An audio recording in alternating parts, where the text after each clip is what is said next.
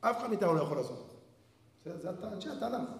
הוא זיהה שיש פה איזה נקודה, אירוח קודשו, ויצא מזה פרץ. יצא מזה משיח. נכון? שיטה הפוכה משיטה של יוסף. מה עשה בועז? מה עשה בועז? בועז לא בא עליה, היא באה אליו באמצע הלילה. זה ניסיון קשה מאוד. כתוב בגמרא שזה היה ניסיון קשה מאוד. נעשה בשרו כראשי לפתות. היה ניסיון קשה ולא פשוט בכלל. אישה צעירה באמצע הלילה בגורן, במרגלותיו, לא פשוט. מצד אחד הוא לא בא עליה, מצד שני הוא גם לא אמר לה לא. הוא אמר לה, בואי נבדוק איך עושים את זה על פי ההלכה. הבנת מה הוא עושה? הוא לקח את מה שהיא אומרת לו, וניסה לזקק את זה, לדייק את זה. לא ככה, לא בגורן. לרומם את זה, להעלות את זה. הבנתם? כשאתה פוגש בן אדם, יש בו הרבה דברים רעים. יש גם בדור שלנו. הרבה דברים שצריכים תיקון. אתה פוגש מציאות של רע. שיטה אחת זה להאמין בטוב שיש בה וללכת עם זה. שיטה מסוכנת מאוד. שיטה שנייה, להתנתק.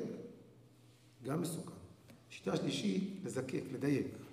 להגיד, יש כאן משהו, אבל לא ככה, לא ככה. הבנתם מה בועז עשה? ובזה בועז איחד את רחל ולאה. ייתן השם את האישה הבאה אל ביתך כרחל וכלאה, אשר בנו שתי את בית ישראל. רחל מי היה הבן שלה? יוסף. לאה מי הבן שלה? יהודה. אפשר לאחד את יוסף ויהודה ביחד? הרי זה סותר.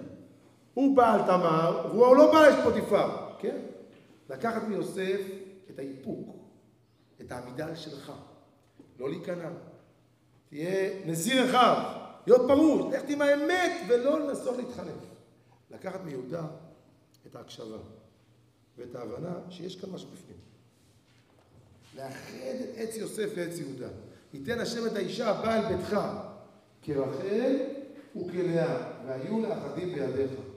גם אנחנו בדור הזה שלנו, יש שלוש גישות. גישה אחת אומרת, לא מקולקל. רק טוירו, טוירו, טוירו. מדינת ישראל היא מדינה מקולקלת, אנחנו לא רוצים חלק ממנה, לא רוצים להיות חלק ממנה.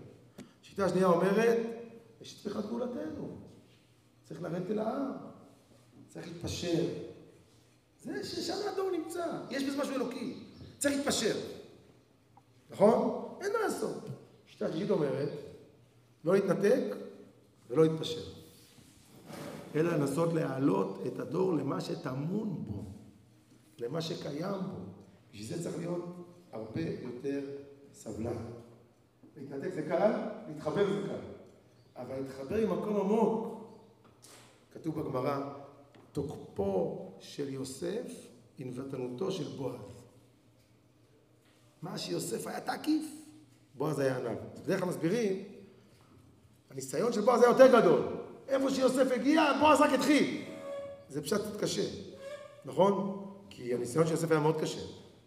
היא באה אליו כל יום, והיא הייתה אדונה שלו, היא הייתה שולטת עליו, ניסיון קשה מאוד. לכן מסבירים הסבר אחר. מסביר הרב זצ"ל, תוקפו של יוסף, יוסף היה תקיף. לא, אני לא הולך איתה. איך אעשה הרעה הזאת וחטאתי לאלוקים? התוונתנותו של בועז, ענווה, זה לא יתבטל. לא להגיד, אם את רוצה, בסדר. זה בועז לא עשה ככה. ענווה זה להקשיב מה מסתתר. מבינים?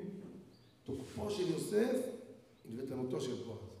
ייתן השם את האישה הבאה לביתך. אתם יושבים פה ולומדים במכינה, אבל לומדים מתוך אהבת ישראל, מתוך אמונה בדור. לא לומדים כדי להציל את עצמכם. לא לומדים בשביל לא להתקלקל בצבא, נכון?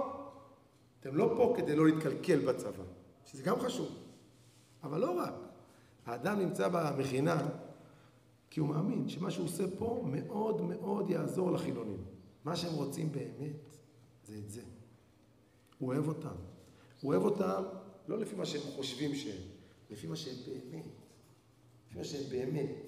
לפי מה שמסתתר כאן בכוח הזה באמת. וזה האור המסותר של שבועות. שבועות זה חג מיוחד במינו. לכן זה חג שהוא קשה, הוא לא פשוט. זה לא סוכות עם הענועים, ולא פסח, עם ההוואי של פסח וחנוכה, סוכות, שבועות זה חג של לימוד תורה, זה חג, חג. החג שכולו לא ישנים בלילה, ולומדים, לומדים תורה עמוקה, תורה רחוקה, תורה סודית, אבל זה חג, כי זה חג שמח, כי אנחנו בזה משמחים את ישראל, משמחים את עצמנו, נשמותינו, נשמות האומה.